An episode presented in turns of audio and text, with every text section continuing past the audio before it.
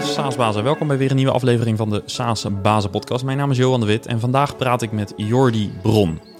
Hij is een SaaS-baas en een agency-baas en we praten over een uh, aantal onderwerpen. Over marketing, in het bijzonder over demand generation, over de balancing act tussen meerdere bedrijven. En hij deelt vooral ook wat hij leerde van twee SaaS-bedrijven waar hij nauw bij betrokken was en is.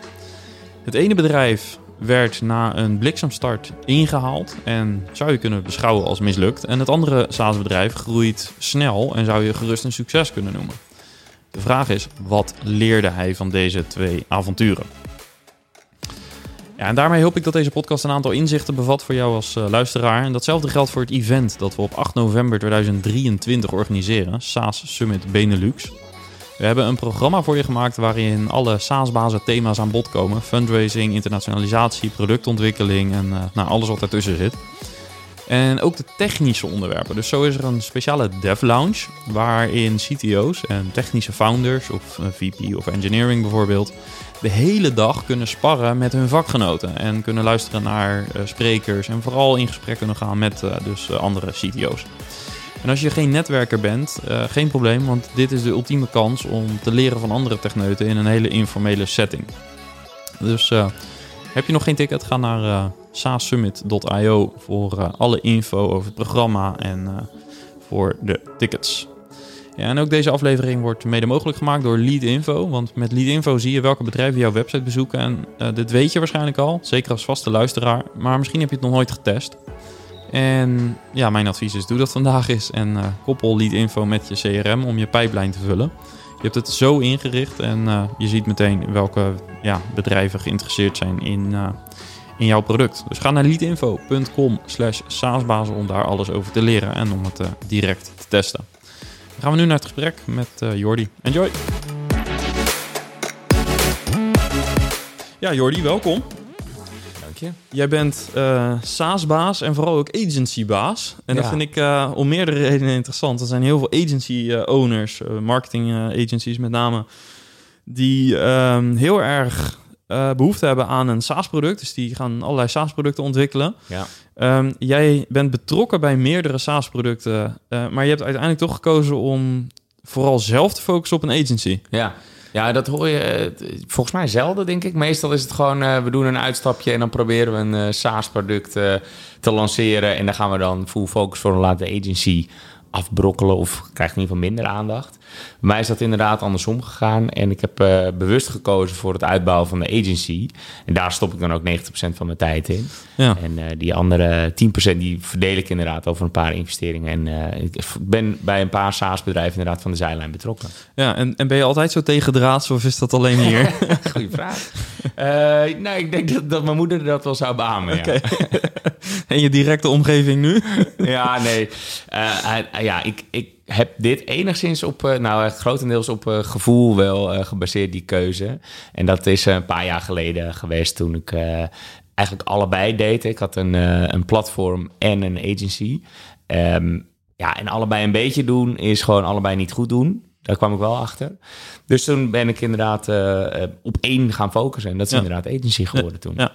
Uh, ik ben ontzettend nieuwsgierig naar uh, je, je, de, de, de gedachtegang uh, achter dat besluit. Uh, maar misschien is het goed om voor de luisteraar ook met name om even te schetsen, uh, even kort wat de agency doet. Uh, ja. De namen, zodat we even, als je ja. de namen straks gaan noemen, yes. uh, en ook de namen van de SaaS-producten waarbij je betrokken bent, uh, ja. dat we het allemaal goed kunnen plaatsen. Kun je, kun je het rijtje afgaan? Ja, ik kan het rijtje afgaan. Uh, de agency waar we het over hebben heet Red Panda Works. En we zijn een uh, puur gefocust op B to B, een growth agency. Dus we proberen groei te faciliteren door marketing en sales strategieën neer te zetten. En ook de marketing en sales dus te optimaliseren. Betekent dat we niet altijd alles zelf doen, zoals veel marketingbureaus, vooral online marketingbureaus, eigenlijk alles voor je uit handen nemen. Red Panda Works is vooral gericht op waar kunnen we nou onze marketing-euro's en ook sales efforts zo efficiënt mogelijk op inzetten. Uh, en dat begeleiden, en meestal lopen Red Panda zo'n jaar of anderhalf jaar mee, om echt het team ook te trainen, om het neer te zetten. Maar niet altijd als doel om alles dus helemaal uit handen te nemen. Dus dat is wat we doen met uh, Red Panda Works. Uh, we zijn in twintig negentien uh, begonnen met dit label, uh, deze naam dus. En zijn nu met vijfentwintig man, of zesentwintig. Uh, en iets minder F T E, een paar parttimers, een paar stagiaires erbij. Um, ja, redelijk snel gegroeid dus, maar ook weer niet te snel. Zit er heel erg op uh, ja, een moeilijk profiel. Uh, namelijk die strateeg, die alleskunner. Ja. Uh, dus de, ja, dat belemmert, heel eerlijk, belemmert ook wel eens de groei. Dat, dat is juist een zo'n van die struggles waar veel agency owners uh, van zeggen, daar wil ik vanaf. En wou ik wil een SaaS-bedrijf beginnen. Precies, ja. Wou ik inderdaad net zeggen. Want het is natuurlijk wel heel erg onderhevig aan de mensen.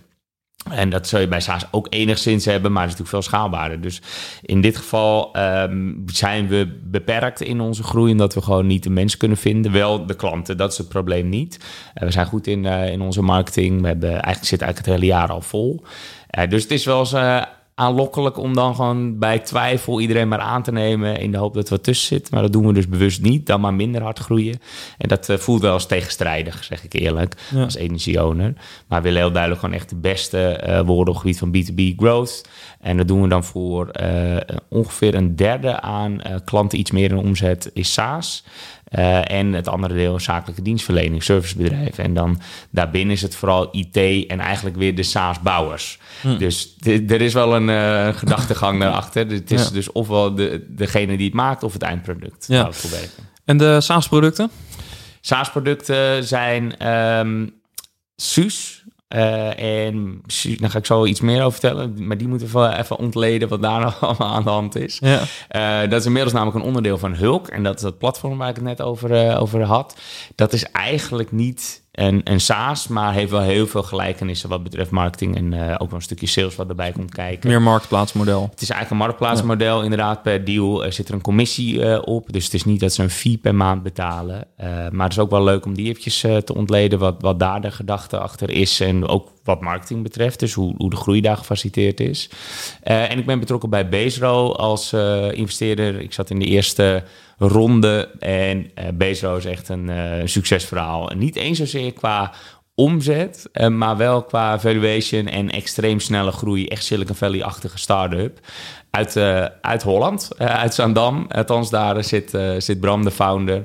Uh, en uh, nou goed, dat, daar wil ik ook een paar best practices over delen. Wat heb ik nou gezien van de zijlijn, wat voor die extreem snelle groei bij Beestro gezorgd heeft? Ja. Ja, je introduceert hem zelf al, want bij Beestro uh, uh, glim je een beetje op. En bij uh, Suus uh, zie ik je een beetje een wegtrekkende beweging maken. Zullen we daar ons maar gewoon mee beginnen? Dat is goed, ja, dat is goed. Um, Nou, laat ik dan helemaal bij het begin beginnen. Dat is misschien bij Hulk, want dan kom ik vanzelf wel op, op Suus. Ja. En dan daarna wel op, op Beestro. Ja, ik hou van chronologische volgorde. Dan begrijp ja. ik het beter. Oké, okay, nou laat me dan teruggaan naar twintig vijftien, twintig zestien, denk ik. Toen kwam ik met het idee om uh, een marktplaats te starten voor externe blogs. En uh, die externe blogs, dat was eigenlijk omdat we heel vaak de vraag kregen als content marketing. Uh, uh, ja, freelance, qua agency zeg maar. Toen waren eigenlijk nog twee freelancers. Uh, om los van de content die we leverden voor op de website van de klant ook externe blogs in te zetten. Nou, daar hielden we bij wat de spreadsheets van partijen van andere websites die bereid waren om tegen betaling dus uh, promotie te doen op hun website met dat dus een soort gastblogs. Uh, Sorry? Een soort gastblogs. Uh. Gastblogs inderdaad en dan vooral voor S E O-doeleinden. Dus ja. die linkbuilding was eigenlijk het primaire doel meestal. Dus voor honderd of tweehonderd euro waren ze bereid om een gastblog inderdaad te schrijven. Dus dat was vraag en aanbod en logischerwijs dachten we, ja, dat moeten we gewoon bij elkaar kunnen brengen zonder dat we twee telefoons aan iedere oor hebben, althans één telefoon aan iedere oor. En dat we constant als een broker dus um, ja, ertussen zaten. Nou, vragen namelijk bij elkaar gebracht in een M V P-platformpje. Um, dat hebben we in eerste instantie gedaan met een agency uh, die dat voor ons gemaakt had. Later hebben we de developer daar. Ja, daar schaam ik me nog steeds een beetje voor. Hebben we losgepeuterd uh, daar zo, omdat ik hem letterlijk in de kroeg uh, tegenkwam. Dus met een barcootje in de hand. Zeiden van, nou, ik, zou, ik geloof wel in jullie, ik zou wel uh, mee willen doen. Ik zeg, nou, kom dan, uh, kom dan joinen, doe dan mee. Dus uh, Bram, zoals hij heet, uh, die is uh, toen uh, bij ons uh, aan boord gekomen. En hebben we, dat zal dan twintig zeventien geweest zijn, hebben we dus een eerste M V P gelanceerd, wat Hulk heet. Help us link correctly stond het ook voor, met een C dus. En het was eigenlijk dus gewoon vraagnamen bij elkaar brengen van die externe bloggers door heel simpel uh, de opdrachten aan te nemen van vooral agencies. Eerst dachten we, we moeten gewoon de online marketeer benaderen, maar dat bleken vooral agencies te zijn. En aan de andere kant hadden we um, ja, dus de publishers, zoals we het noemen, de websites. En dat moet constant in evenwicht zijn. Je moet van allebei evenveel hebben. Ja. Dus best wel een snelle start gehad uh, daarbij. Um, want dat ging, omdat het mooi in balans was, hadden we inderdaad echt wel een uh, goede lancering. Um, maar toen kwam ook wel een beetje het moment dat ik dacht, ja, we zitten op allebei de paarden nu te wedden. Inmiddels was mijn compagnon, en dat is niet Bram, maar mijn compagnon waarmee ik dus dat freelance-achtig werk deed, Um, die was eruit gegaan en eigenlijk vanuit mij geïnitieerd, omdat ik veel sneller wilde groeien dan hij. Uh, dat ze ook wel vaak tegenkomen dat de ene het eigenlijk wel prima vindt, want we hadden op zich een mooi leven, veel vrijheid, maar ik wilde wel echt een serieus bedrijf, het liefst bedrijf hun, neerzetten. Dus uh, in tweeduizend achttien zijn we uh, uit elkaar gegaan. Nou, dat klinkt heel dramatisch. Het viel op zich wel mee. Het was in harmonie, voor zover het bestaat. Kijk, het gaat over geld, dus het moet onderhandeld worden. Maar ik had allebei de bedrijven overgenomen. Dus en het platform en de agency. En ik runde die ook allebei. En allebei een beetje, dus wat ik zei. Allebei niet goed, om eerlijk te zijn. Uh, dus zodoende dat ik uh, dacht, oké, okay, ik moet me uh, gaan focussen op één uh, van de twee. En die andere, die moet, daar moet ik gewoon vanaf. En daar speelden eigenlijk twee dingen bij. Eén, persoonlijk vind ik het heel tof om elke keer een kijkje in de keuken te krijgen en mee te lopen. Uh, en ja, zo is Red Panda Works eigenlijk ook ontstaan in die periode, namelijk tweeduizend negentien. Um, dat toen ik het voor het zeggen had en alleen was, ben ik dus die agency gaan bouwen. Ja, dus dat was eigenlijk, uh, Red Panda is eigenlijk geboren uit het freelance werk wat je daarvoor hebt gedaan. Ja. Ja, en inmiddels waren we niet helemaal free meer als Z Z P'er, want we hadden uh, eerste personeel aangenomen. Eén ja. eigenlijk, één voltijds medewerker en twee stagiaires. Uh, toen ik het zelf helemaal overnam. Uh, en wat an- gewoon voor die keuze ook een logische uh, reden was. Uh, Hulk was gewoon veel beter verkoopbaar. Mm, dus daar ja. hadden we tractie, daar hadden we schaalbaarheid. Ja, die waardering was daar ja. veel beter. Ja. Dus een agency, nou wat amper agency was, was er überhaupt niet te verkopen. Dus dan zou ik gewoon stekker eruit moeten, moet misschien een paar klanten kunnen overhevelen. Maar dat is het dan ook wel. Terwijl um, ja, dit wel een nieuw platform was, wat voor een paar agencies ook echt wel uh, interessant was. Dus ik was er eigenlijk gewoon gaan rondvragen. Een beetje sletten overal, om eerlijk te zijn, en voor ordinair gezegd. Dus ik was overal gewoon koffietjes doen. Op zoek naar een strategische partner, zei ik dan. Uh, maar eigenlijk was ik gewoon op zoek naar een koper. Dus uh, op zich goed voor mij dat ik uh, door al die koffietjes ook wel wat... Uh, nou, mijn dobber ging onder af en toe. Dat er toch wel uh, interesse was. Ja. Uh, en uiteindelijk heb ik uh, het grotendeels verkocht. En dat was niet... Dat was in tweeduizend negentien dat ik het verkocht. En dat was niet aan de beste deal. In euro's dan. Maar wel uh, voor mij de beste deal in percentage. Omdat ik uh, vijfentwintig procent kon houden. Bij de deal met Blauwe Monsters. Uh, dus uh, samen met een uh, klein teampje van Blauwe Monsters hebben we Hulk uiteindelijk gewoon nieuwe energie gegeven. En wilde je dat vooraf ook, een deel houden? Of ja. kwam dat? Oké. Okay. Ja, dat was voor mij echt wel een, een wens. Ja. Uh, los van het geld wilde ik vooral uh, echt wel betrokken blijven. En uh, ja, wie weet uh, was het een succesverhaal en uh, maakten ze er nog wat van. Was natuurlijk een grote misschien, maar ik vond dat avontuur, avontuur heel erg leuk. En vooral dat van de zijlijn meedenken op strategisch niveau en vooral mijn input op marketing en sales ja. dus inbrengen. Ja, dat is wel waar ik op uit was. Dus dat was voor mij een hele leuke deal. Um, ja, en ik heb nu natuurlijk makkelijk praten, omdat het inderdaad wel succesvol, nou behoorlijk succesvol is geweest. Hulk is nu de grootste marktplaats als het gaat om die, die blogs. Um, en echt credits voor het team daar zo, dat had ik in mijn eentje echt niet kunnen bereiken.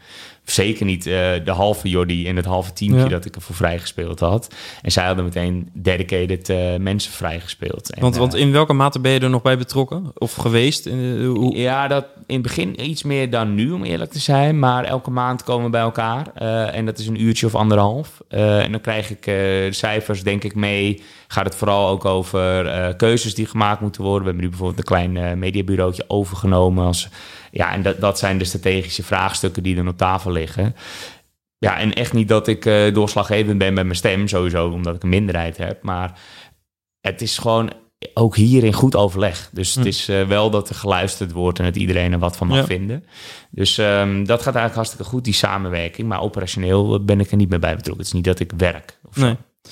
En waar en wanneer kwam uh, Suus in beeld? Ja, dat is wel mooi, hè? Um, Je moet weten dat we bij Hulk ook echt een, uh, een genius uh, hebben.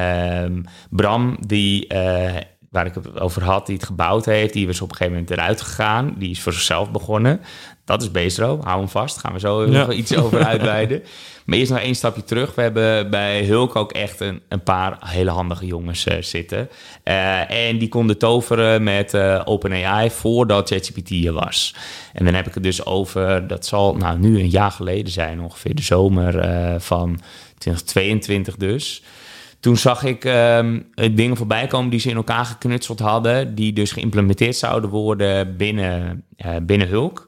Uh, en nou, ik was echt, ik sloeg stijl achterover. Ik dacht, holy shit, wat is dit? Dat dus, moment dus, wat we allemaal gehad hebben toen we ChatGPT ja, voor het eerst zagen. Dat had ik een paar ja. maanden daarvoor. Ja. Uh, en toen dacht ik dus ook, nou, hier moeten we iets mee. Maar ja, ik ben gewoon niet technisch genoeg om in te zien hoe makkelijk dat uiteindelijk te maken was met de OpenAI uh, A P I.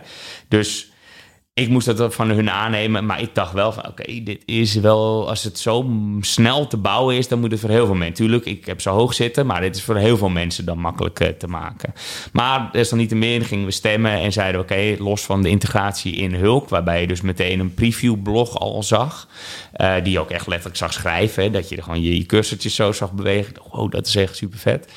Uh, wilden we daar dus ook een bedrijf omheen uh, bouwen. Dus uh, nou, best wel wat uh, erop ingezet. Een uh, websiteje en uh, wat promotie omheen gedaan. En wat was de reden om dat ook nog apart te doen en niet alleen binnen Hulk? Um, omdat het gewoon, uh, we zagen daar iets levensvatbaars, we zagen daar een businessmodel omheen. Gewoon als zelfstandige starter. Ja, gewoon ja. echt, dat ja. was wel echt een SaaS. Uh, ook een soort van, nou ja, gewoon een freemium eigenlijk, waarbij we, uh, volgens mij was het, nou ja, eerst een paar blogs of zoveel woorden kon je dan gratis gebruiken.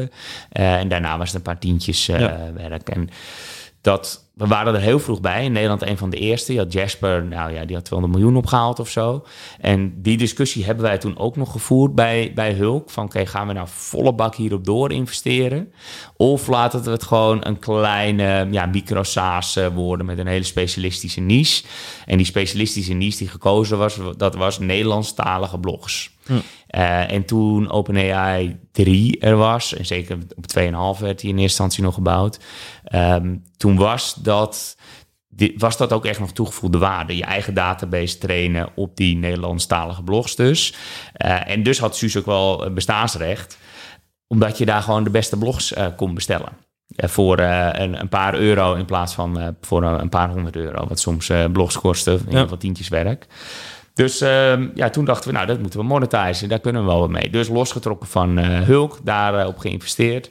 En heel eerlijk, aan alle kanten keihard ingehaald natuurlijk. En ChatGPT ja. kwam uh, en daarmee kwamen nog tientallen blogs, ook al, of uh, SaaS-tools moet ik zeggen, die ook op blogs uh, zaten, die dus ook zoiets konden. Want wat, wat, wat ging het door je heen toen je ChatGPT voor het eerst uh, publiek zag en toen je op LinkedIn opeens al die uh, snippets zag, al die screenshots van ChatGPT? Ja. Ja, dat ging natuurlijk reten, reten snel. Toen dacht ik nog steeds, eerlijk gezegd, dat we toegevoegde waarde bleven houden, omdat we onze eigen database aan het trainen waren. Uh, en dat was ook lange tijd zo. Hè? Op de eerste ChatGPT waren constant de Suus-blogs beter met hetzelfde prompt dan wanneer je dat uh, in, uh, in ChatGPT zelf deed. En uiteindelijk was het natuurlijk bijna hetzelfde. Hè? Want wat Suus deed was zo'n superprompt uh, maken. En achter de schermen ja. was het uiteindelijk gewoon hetzelfde. Maar met makkelijkere instructies. Dus dat was lange tijd ook uh, gewoon beter. Dus ik maakte me ook niet zoveel zorgen. Waar ik me meer zorgen om maakte, dat waren gewoon de andere uh, tools die sneller ontwikkeld. Uh, want wij hadden uh, onze uh, development power eigenlijk ingezet op Hulk. Een heel, heel nieuw platform werd gebouwd, van scratch af aan.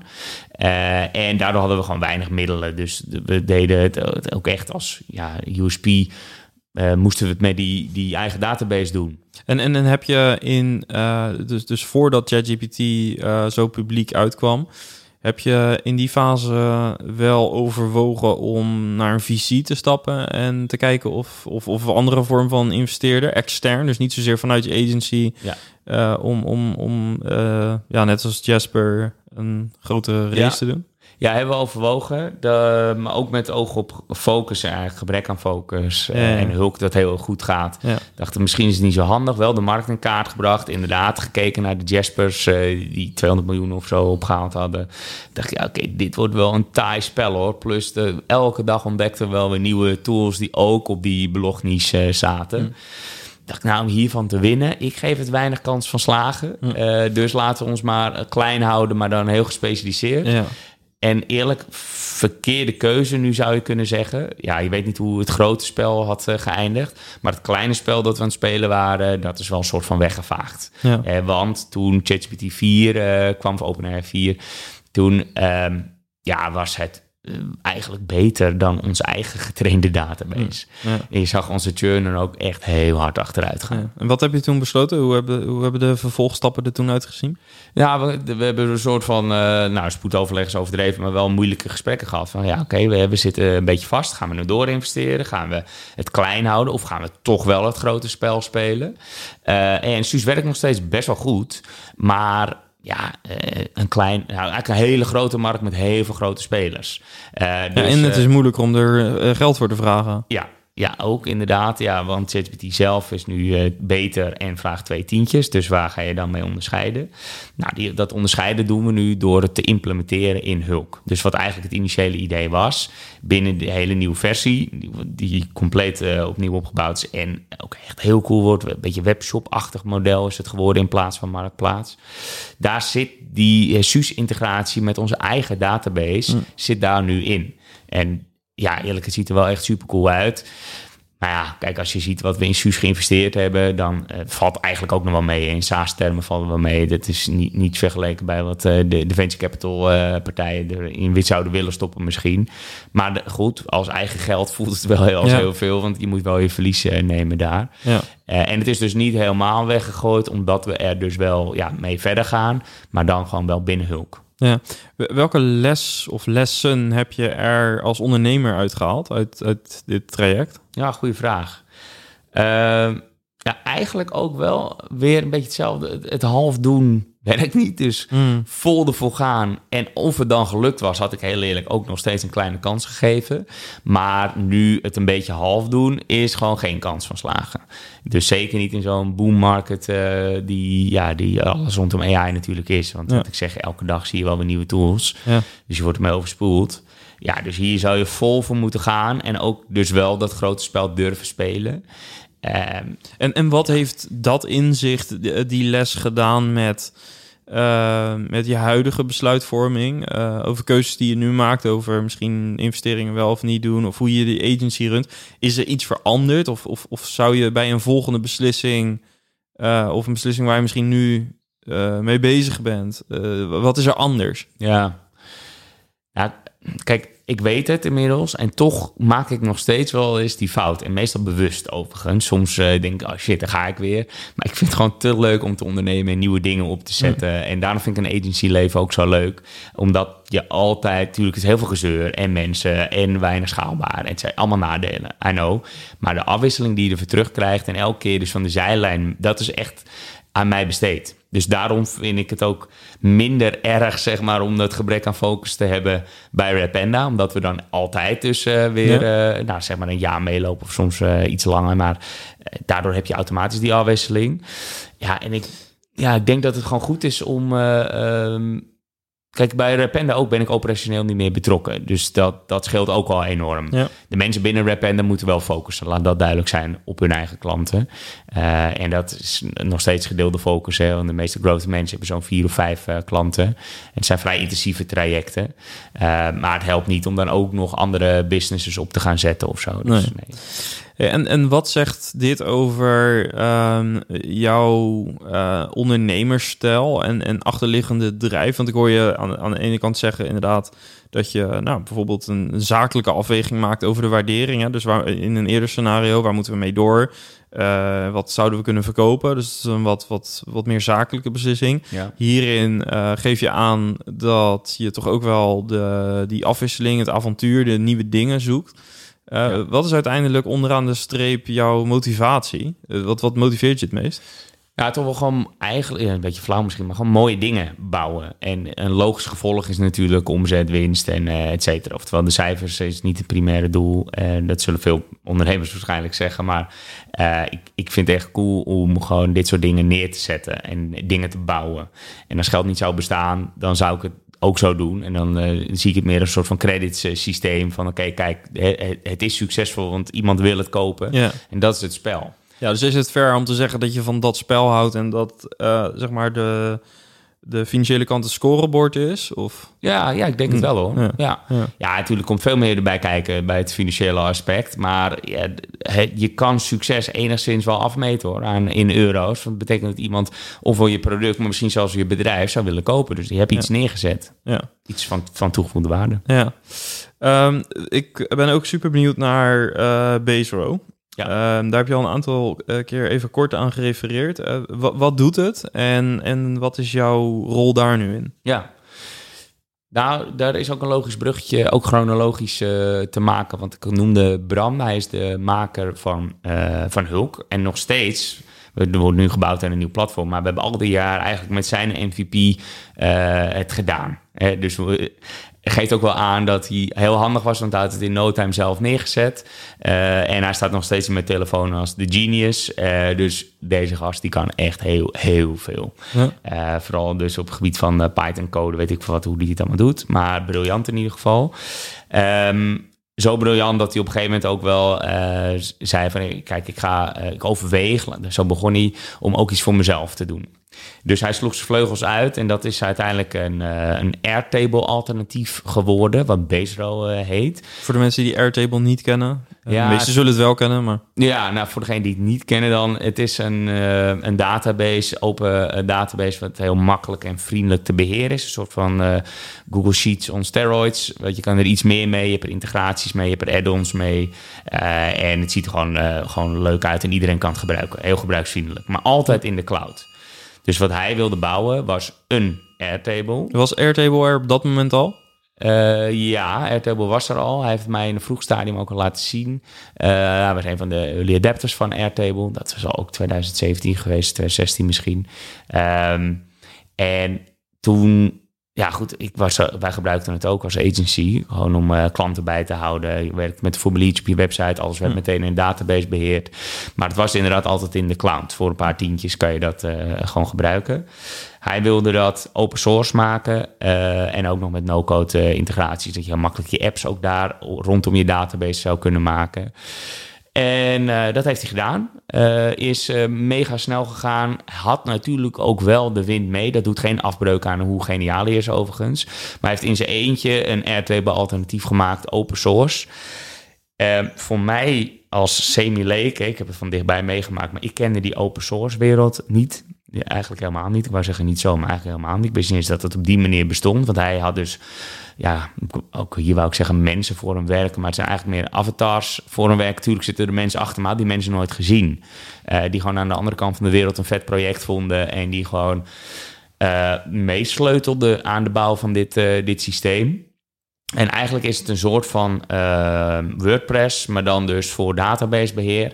Waarbij er dus ook allemaal plugins ontstaan zijn. Gebouwd door fanatiekelingen, door fans. Die ja. soms aan de andere kant van de wereld uh, uh, ja, nog nooit bij naam genoemd zijn. Maar die gewoon meebouwen.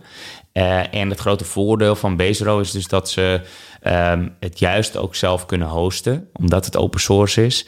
En ja, voor grote partijen als, weet ik veel, banken of overheden... die dus niet in de Amerikaanse cloud willen werken, wat Airtable is... kunnen die dat nu zelf hosten op hun eigen servers. Ja, en je gaf al aan dat het gaat snel. Kun je een beetje een, een, een schets geven van waar ze dan staan in termen van groei? Uh... Ja, ze zijn nu twee, tweeënhalf jaar uh, bezig. Zo lang is Bram dus ook uit Hulk gestapt. Overigens is hij in het begin nog heel lang betrokken geweest. En hij, is niet, hij heeft niet laten vallen, gelukkig. Um, ze zijn nu met vijfentwintig, bijna allemaal uh, developers. Werken over de hele wereld, is remote. Um, en ja, de waardering is echt mega. En dat is ook omdat ze in het begin... Niet eens zozeer een omzet, hè. Dus multipliers, uh, d- dat geldt hier niet, maar meer gewoon potentie. Uh, en ik zat dus in die eerste ronde um, en samen met gewoon echt wel grote namen die, uh, uh, ja, ik denk niet dat ik ze mag noemen, dus vergeef me. Maar in ieder geval, het zijn grote Silicon Valley namen die ook gewoon meedoen, die hier ook echt iets in zagen. En dat is niet overdreven, hij heeft me laten zien. Hij kreeg elke dag aanbiedingen van uh, venture capitalists om mee te mogen doen. Hij had het echt voor het uitkiezen. Dat is nu natuurlijk wel eventjes veranderd. Hè? Een jaar ja. later, uh, want het, tot een jaar geleden... Uh, stond ze echt op de deur te bonken van mogen we alsjeblieft uh, meedoen. Sommigen boden zelfs aan, gewoon hier heb je een zak met geld. We willen niet eens uh, die die uh, doen, dus neem alsjeblieft ons geld, want we moeten er vanaf. Ja, en dat is in een jaar tijd al heel erg veranderd. Overigens heeft, is hij nog steeds een aantrekkelijke investering voor veel uh, V C's, maar het is niet meer uh, zoals een jaar geleden. Ja. En, en uh, jullie doen vanuit uh, Red Panda, doen jullie uh, de marketing, of in ieder geval ja. een groot deel van hen. Uh, wat ik uh, interessant zou vinden is om uh, even met jullie mee te leren van uh, wat jullie daar hebben geleerd als agency, of eigenlijk misschien ook vanuit uh, het, het team Baserow. Ja. Uh, waarom, uh, even los van een goed product, waarom zijn zij erin geslaagd om uh, zoveel tractie te krijgen commercieel? Ja. Ja, en commercieel is dan vooral tractie bij gebruikers. Gebruikers, dus ja. ja het is een freemium model, dus ja. monetization, dat staat nog even los van. Klopt. Maar voor alle luisteraars die een product hebben, van zeggen, ja, het, het, uh, het product is er, maar we slagen er nog niet om, uh, om voldoende traffic te genereren, voldoende sign-ups, ja. uh, misschien ook wel adoptie. Uh, kun je ons een beetje meenemen in wat daar de lessons learned zijn? Ja, en dan specificeer ik het nu even op Baserow. Omdat het zo'n Airtable alternatief is, zat daar dan ook de versneller. Ja. Um, en dan pak ik hem straks daarna wel even breder, wat we ja. in algemene zin uh, zien uh, bij andere SaaS. Uh, maar dit is een beetje een aparte SaaS, omdat het dus zo'n Airtable alternatief is. Zodat ook letterlijk de koptitel is van de, van de website. Um, Dus, ja, dus da- daar begint al een strategische beslissing. Ja. Door, dus ja. je positioneert je eigenlijk op een belangrijke concurrent. Ja. Um, gebruiken ze daar dan ook nog dat het open source is? Of, ja. Uh, zit, ja? Okay. ja, ja, dat zit volgens mij in de ondertitel. Misschien zelfs ja. ook wel in diezelfde ja, ja, titel. Ja. Open source Airtable Alternative, denk ik ja, zelfs zoiets. Dat het inderdaad ja. is. Okay. Dus die keuze die had Bram al gemaakt. Maar vanuit marketingperspectief moet je dat ook durven. Hè? Want je sluit ook heel veel... Althans, daar is men bang voor. Dat je ook heel veel mensen uitsluit en zeggen... nee, ik zocht eigenlijk niet echt Airtable. Maar Airtable is zo groot... dat die markt ook meteen automatisch heel groot is. Dus hij ja. durft dat ook aan. En iedereen snapt meteen wat het is. Althans, ja. de Airtable gebruikers. En hoe is het marketingtechnisch ingericht... om mensen op die site te krijgen? Wat zijn de ja. belangrijkste traffic sources? Um, dat zijn er een paar. Dat is sowieso... Um, Ja, alles rondom GitHub uh, en de community daaromheen. G twee heeft uh, het, het goed gedaan.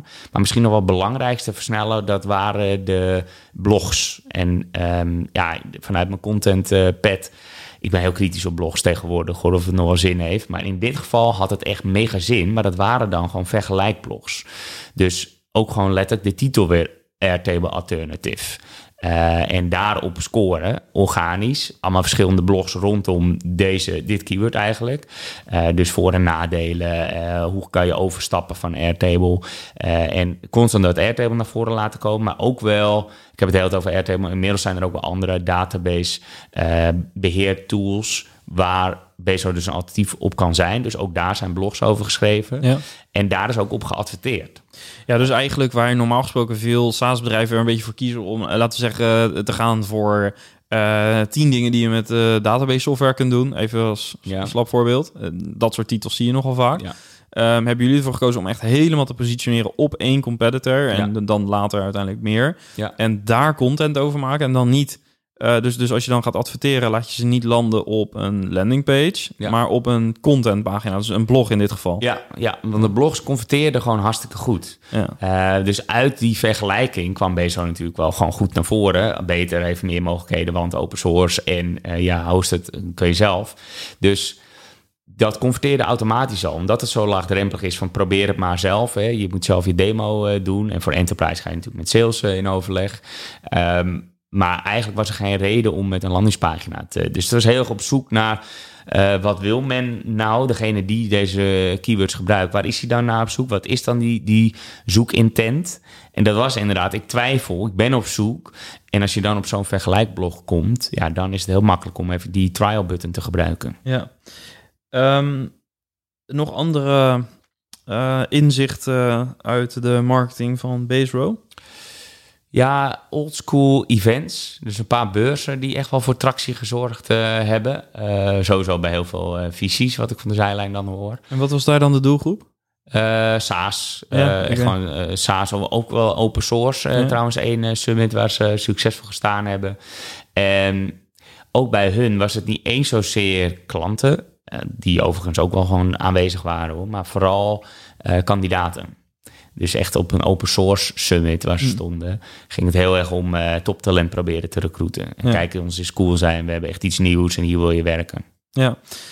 Um, je gaf net zelf eigenlijk al aan, ik vind het ook leuk om even uh, de, de, de lens niet meer op Baserow te leggen, maar om even een breder perspectief te, te kijken. Ja. Um, jullie helpen dus uh, behoorlijk wat sta- SaaS-bedrijven met hun marketing ja. uh, en sales, zoals je aangaf. Ja, eigenlijk ja, ja. met growth, zouden we moeten zeggen, denk ik. Ja. Um, Wat uh, is op dit moment wat jou betreft de trend uh, waar SaaS-bazen die luisteren naar zouden moeten kijken op dat vlak? Ja, de trend, en ik denk dat veel mensen hem ook al voorbij uh, horen komen, demand generation. En dat is eigenlijk ook een, een beweging, een nieuwe marketing mindset, waarbij je dus niet alleen maar draait om hoeveel marketing qualified leads heb ik nou gerealiseerd, maar meer om high intent.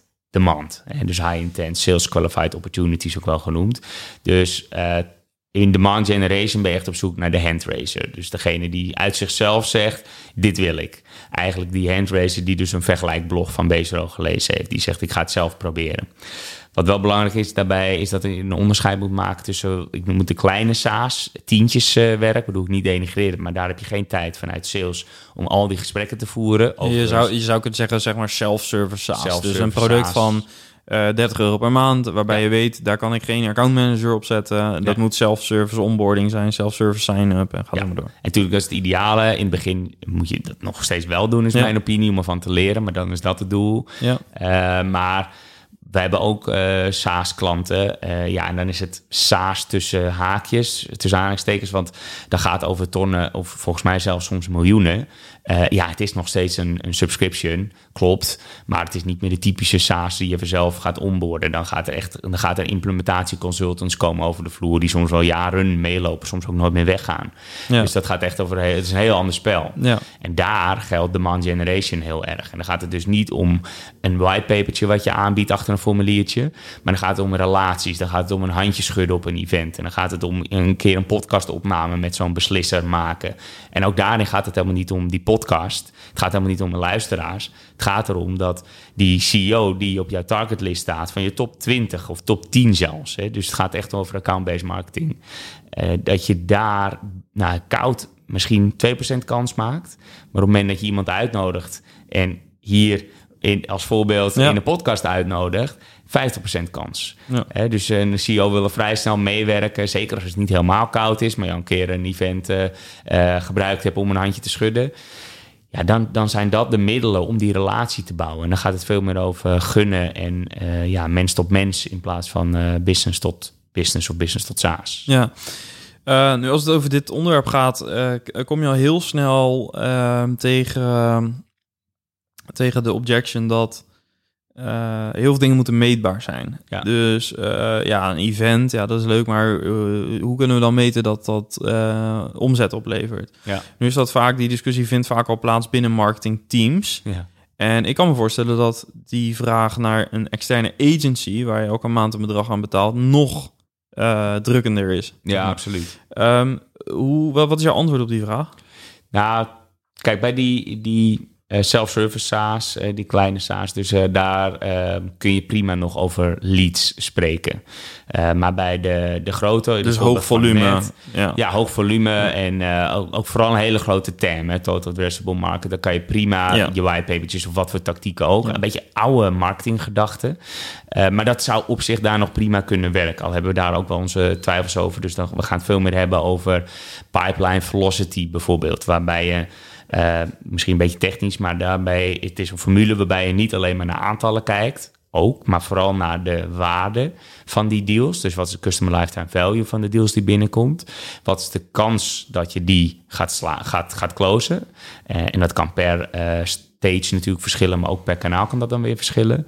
Uh, en dat ga je dan afzetten tegen de tijd. De doorlooptijd. De ja. doorlooptijd. Ja. En eigenlijk wil je dat dan ook nog een beetje normaliseren per kwartaal. Liefst per kwartaal en niet per maand. Uh, oftewel wat, wat langere periode. In ieder geval een window dat representatief is ja. voor de gemiddelde sales cycle. Precies, zonder ja. dat je de, de zomermaanden te veel impact laat hebben. Of februari die tien procent minder dagen heeft. Ja. Dus zo probeer je dat inderdaad te normaliseren. Dus daarin, en dat, die... die pipeline velocity of sales velocity wordt het ook wel genoemd. Ja, dat is dan ook degene die we het liefst meten. Want dan ja. hebben we het dus ook over kwaliteit. En ja, ook die high intent, hè, dus de kans van slagen is daar veel hoger. En dan zul je zien dat het dus... Ja, dat je misschien op een event maar uh, vijf hele goede uh, nieuwe relaties gesproken hebt... maar dat daar twee van een mega deal kunnen worden. Ja. Uh, en dat je ondertussen uh, ook... Nou ja, ik heb dat de hele tijd over de whitepapertjes, omdat dat een beetje een voorbeeld is van die oude marketingtactieken. Hè, formuliertje, spammen uh, en dan zo'n drip campaign en if this then ja. that, moeilijke beslisbomen die, die toch niet gebruikt worden. Ja, of dat, dat, dat iemand heeft het whitepaper gedownload. We moeten nu bellen, ja. want ze zijn geïnteresseerd in ons product. Nee, ja, nee, dat, nee. dat gebeurt natuurlijk nooit, maar...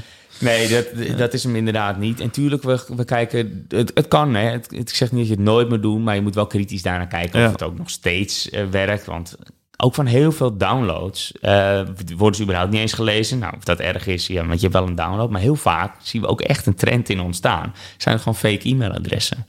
Uh, dus ja. dan heb je wel een download... en je moet rapporteren aan de board... en je hebt je, je target gehaald. Je hebt je downloads gehaald. Maar je kan er niks mee. Nee. Het zijn waardeloze leads. Ja. Ja, en dus uh, moet je dus echt gaan kijken naar uh, revenue, onderaan de streep. Ja. ja, en eigenlijk zouden marketing en sales dezelfde uh, target, dezelfde metrics moeten hebben. Namelijk nieuwe deals en eigenlijk vooral de waarde van die nieuwe deals. Ja. Als je dit bij klanten ter tafel brengt, ja, is dat dan nog iets nieuws in jouw ervaring? Uh, ja. Als je, ja? En, helaas en, wel, maar ja. En, en hoe, hoe gaat zo'n gesprek? Ja... Ik had nou een voorbeeld, ik had, uh, ik hoop niet dat hij zich aangesproken voelt, maar er uh, was echt vorige week zat ik uh, met uh, de C M O en een C E O in het sales traject van onszelf. Laatste fase, daar ga ik zelf ook nog vaak mee om dan de mogelijke strategie uit te leggen. En een uur lang over demand generation, wat echt bij hun zou passen. Ze willen heel graag thought leadership worden, dus we gaan heel veel met LinkedIn doen, heel veel verhalen delen, kennis delen en eigenlijk gewoon laten zien, wij zijn de beste partij voor je. Overigens, dit was een software bouwen, doen ook detacheren van Uh, tech-talent. Dus een uur op ingepraat als in, nou kijk, dit is wat we gaan neerzetten. We gaan het, het, het marketing en sales optimaliseren. En dan kwam toch weer die vraag, oké, okay, hartstikke goed. Uh, dus als ik het goed begrijp, duurt het allemaal lang. Kun je het allemaal niet meten. En dan toch wil ik weten, hoeveel deals gaan nou via jullie komen? Dus ik kreeg toch weer die vraag. En ik, ja, dat is, dat is nou net mijn essentie. Het is één geheel. Hè? Dus ja, een podcast draagt iets bij. We gaan webinars voor je opzetten. We gaan zelf events organiseren. We gaan je ook op podium zetten van andere events. Het draagt allemaal bij. Kracht van herhaling. Uh, ja, en uiteindelijk, ja, de, de compounded, niet interest, maar impact... gaat steeds meer toenemen en zal het gaan opstapelen... tot uiteindelijk die handrace dus een logisch gevolg is. En natuurlijk gaan we ook wel outbound doen... en we gaan ook sales uh, uh, betrekken... en we gaan ook wel die haakjes zoeken en leadinfo... en noem het allemaal maar op, dus ja. dat hoort er allemaal bij. Maar het de hele idee erachter is dat we uh, waarde gaan toevoegen... en dat we waarde ook gaan laten zien aan de markt... Ja. en dat daar dus die handrace uit ontstaat. Ja. Dus je merkt nog steeds dus dat dit wel een uh, lastig te vatten concept is. Kijk, als marketeer weet ik dit... en ik heb dit gesprek ook regelmatig gevoerd... Ja. Uh, terwijl aan de andere kant begrijp ik ook, zeker van een niet-marketeer... dat, uh, dat ongeduld, waar het misschien ook wel op neerkomt... Uh, als founder herken ik het zelf ook. Ja. Uh, dat je toch wel uh, bepaalde uh, behoefte hebt aan, aan uh, wat, wat inzichtelijke tractie. Ja.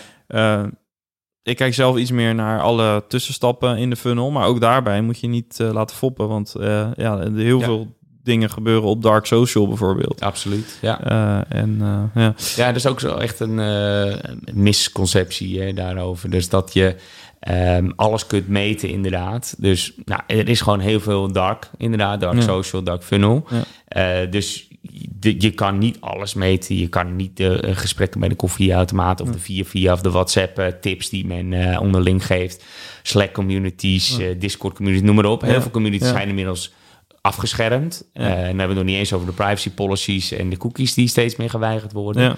Dus dat is gewoon een groot deel niet meetbaar. Dus op gevoel zul je echt wel kunnen aangeven wat werkt.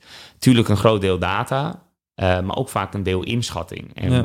onze rol is het om de ideale mix samen te stellen. En hoe win je het vertrouwen uiteindelijk? Van, de... van, van, van zo'n opdrachtgever in jullie situatie. Kijk, ja. de reden waarom ik dit vraag is ook voor, voor luisteraars die... Uh, ik krijg regelmatig de vraag voor welk marketingbureau moet ik kiezen. En uh, nou, dus er zitten er uiteraard een aantal in mijn netwerk, uh, zoals jij. Uh, maar, maar als je het marketingbureau even als verzamelnaam gebruikt. Ja. Maar um, Ik, ik snap hem van beide kanten. Ja. Ik snap van beide kanten dat er... Dus, dus vanuit de, de founder-kant... dat er een bepaald uh, houvast nodig is... om een besluit te nemen. Ja. Um, en om ook nog een, een uh, vertrouwen te krijgen. Ja.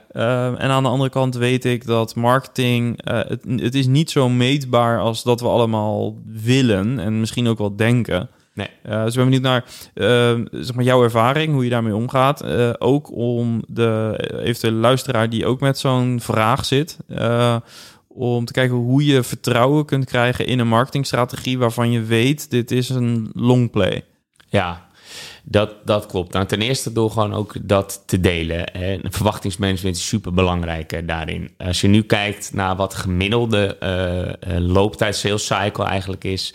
van al onze klanten, dus die hebben we op één hoop gegooid. Dus er zit ongeveer twee derde uh, zakelijke dienstverlening in. Uh, dus zeggen we de I T-bouw waar we het over hadden... maar ook een deel uh, SaaS, waarvan een groot deel dus grote SaaS, noem ik het maar even. Ja. Overigens zijn die, die servicebedrijven en die grote SaaS... zijn wel uh, enigszins vergelijkbaar qua sales cycle. Maar dat is vanaf eerste meetpunt. Hè, dus daarvoor hebben we al heel veel dark gedaan... en uh, ja. waarschijnlijk al een maand of zo dingen gedaan... zonder dat het meetbaar was... Uh, en dan nog is het honderdtweeënnegentig dagen. Hm. Dus echt tot en met die uh, gemiddelde sale. Dus dat betekent dat je al een half jaar onderweg bent.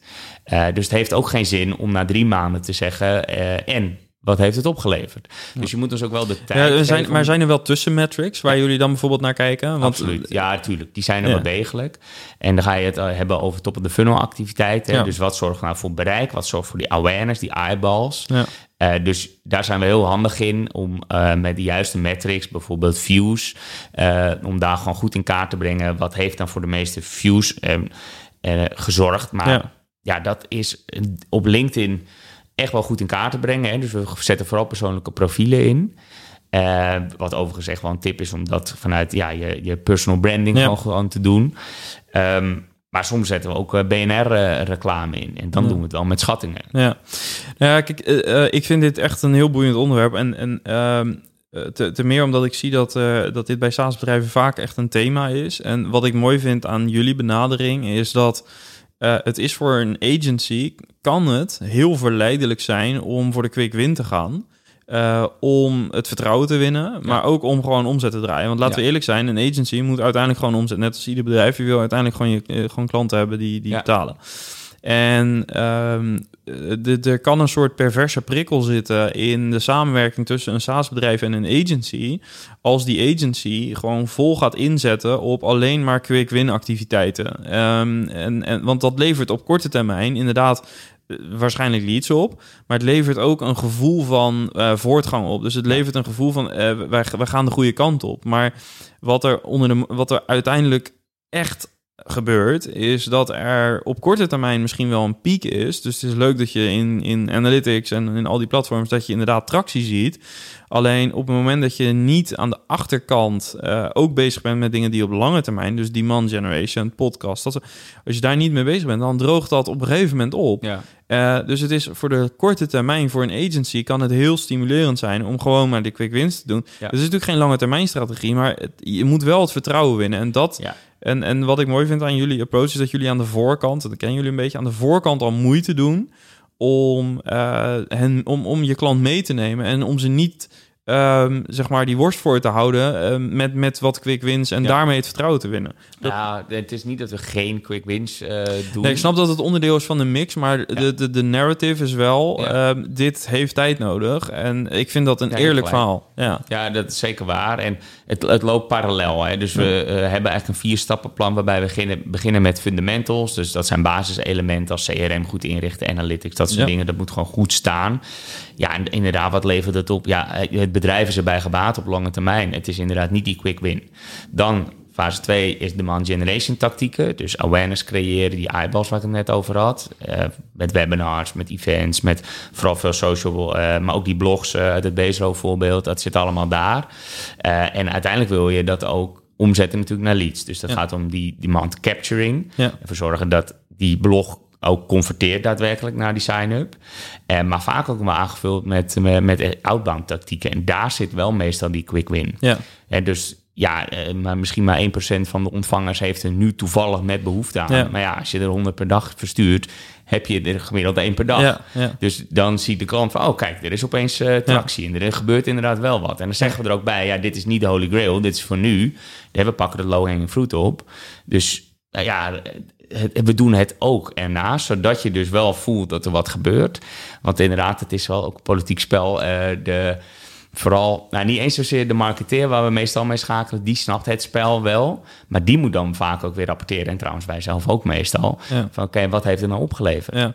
En het is een hele begrijpelijke discussie vanuit alle perspectieven. Maar de reden dat ik, er, uh, dat ik het interessant vind om mijn tijd aan te besteden is omdat ik denk dat het voor beide partijen helpt als je een begrip hebt van... Uh, dat er een balans moet zijn in je marketing tussen quick wins, tussen evergreen en lange termijn ja. dingen.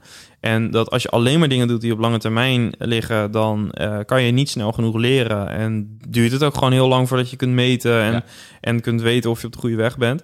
Doe je alleen quick wins, dan droogt je pijplijn al heel snel op. En, ja. en dus, dus die combinatie is belangrijk en dat vind ik interessant aan de aanpak. Ja, en ook die quick wins, uh, dat bijvoorbeeld e-mail outreach, gewoon echt... cold emailing, veel spammen en zo. Dat uh, is heel irritant, maar het levert... Uh, nou, dat is ja, wel helaas ja. zo. Dat levert wel het meest op. Ja. Dus als een klant zegt... ja, we moeten echt korte termijn en uh, ga helemaal los... dan zeggen we, weet je het zeker? Want dit is een voorbeeld, laten we het zien... van een mail die waarschijnlijk heel goed... Uh, converteert als in M Q L's, maar ook heel goed converteert in termen van klachten. Ja. Dus we hebben een complain M Q L-ratio. Ja. Dus je krijgt ook gewoon veel gezeur. Dus dat moet ook bij je passen. En ja. als we dat laten zien, zegt nee, nee, dat is dan weer niet de bedoeling. Ja. Dus ja, je kan heel erg gaan spammen en dat levert waarschijnlijk onderaan de streep veel M Q L's op. Ja. Maar die intent is daar ook wel weer laag. En ja, uh, ja we zitten veel meer op die high-intent, langere... Uh, langere toegevoegde waarde die een klant uiteindelijk kan bieden, die high-intent dus. En daarom denk ik ook dat by far de beste metric is, niet M Q L's, maar dus die, die sales velocity of ja. pipeline velocity wordt ja. wel genoemd. Dat vind ik een mooie takeaway voor, voor vandaag, ook voor de, voor de luisteraar. Um, we, over een paar weken, als we dit opnemen, nog ongeveer acht weken, dan uh, is SaaS Summit Benelux ja. op uh, acht november tweeduizend drieëntwintig om precies te zijn. Um, daar zijn jullie ook aanwezig. Um, als jullie daar SaaS-bedrijven treffen, wat, uh, wat, wat is over het algemeen uh, het, uh, het advies... of wat is de beste vraag die je nu aan een SaaS-baas kunt stellen... Uh, op gebied van marketing? Waar, waar, waar, waar moet iemand naar kijken?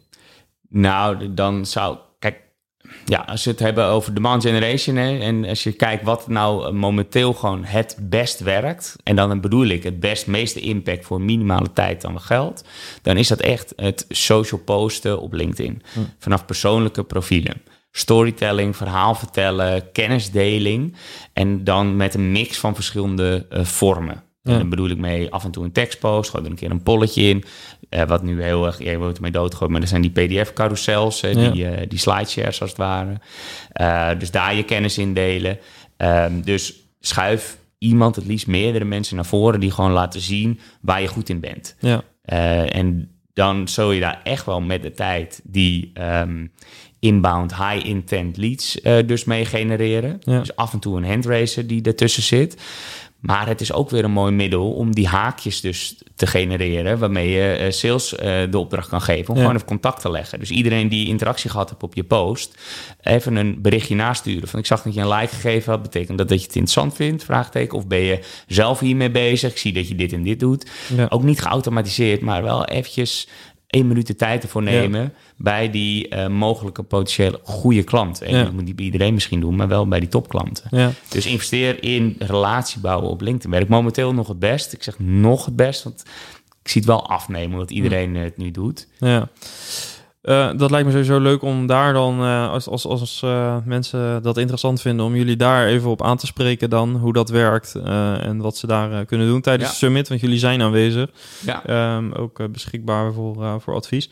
Um, uh, nog een persoonlijke uh, uh, ervaring op het gebied van het persoonlijke posten op LinkedIn... Um, wat ik een hele goede ontwikkeling vind op LinkedIn is dat in het verleden kon je post alleen promoten als ze op een bedrijfspagina stonden. Ja.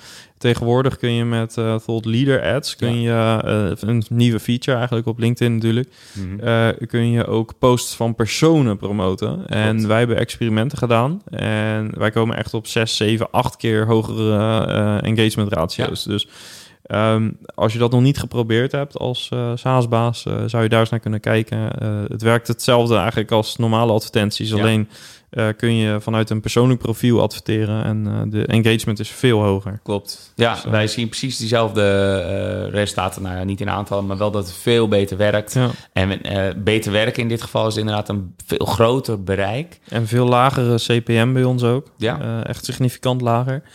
Uh, dus dat zijn interessante dingen om ook gewoon eens uh, mee te testen. En dat ligt heel erg in lijn met de strategie eigenlijk die je voorlegde. Dus uh, ja, lijkt me het is ook wel hand. verklaarbaar om hem even af te ronden. Want uiteindelijk LinkedIn is heel gebaat bij menselijke interactie en niet alleen maar uh, reclame. Daar willen ze inderdaad dat je fors voor gaat betalen. Dat moet je dan ook doen als bedrijf om ja. nog überhaupt op de timeline naar voren te komen. Want organisch ja, heeft niet zoveel zin. Hè? Dus ik zou ook niet je energie stoppen in meer volgers op je bedrijfspagina of heel veel posten vanaf je bedrijfspagina. Dat heeft eigenlijk heel weinig zin.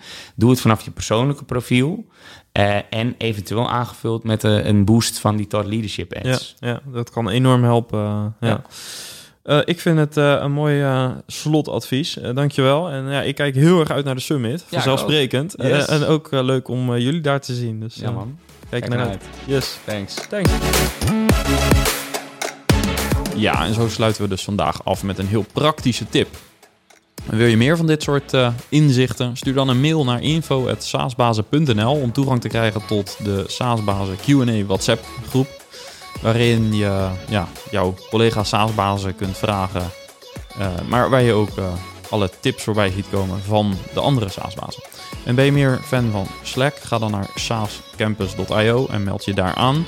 En beide mag natuurlijk ook. Uh, je bent welkom uh, in onze WhatsApp-groep en in onze Slack-groep. En zeker voor de Slack-groep geldt dat dat uh, ook company-wide is. Dus je kunt ook je collega's daar uitnodigen. Goed, um, dat was het voor deze week. Tot volgende week. Ciao!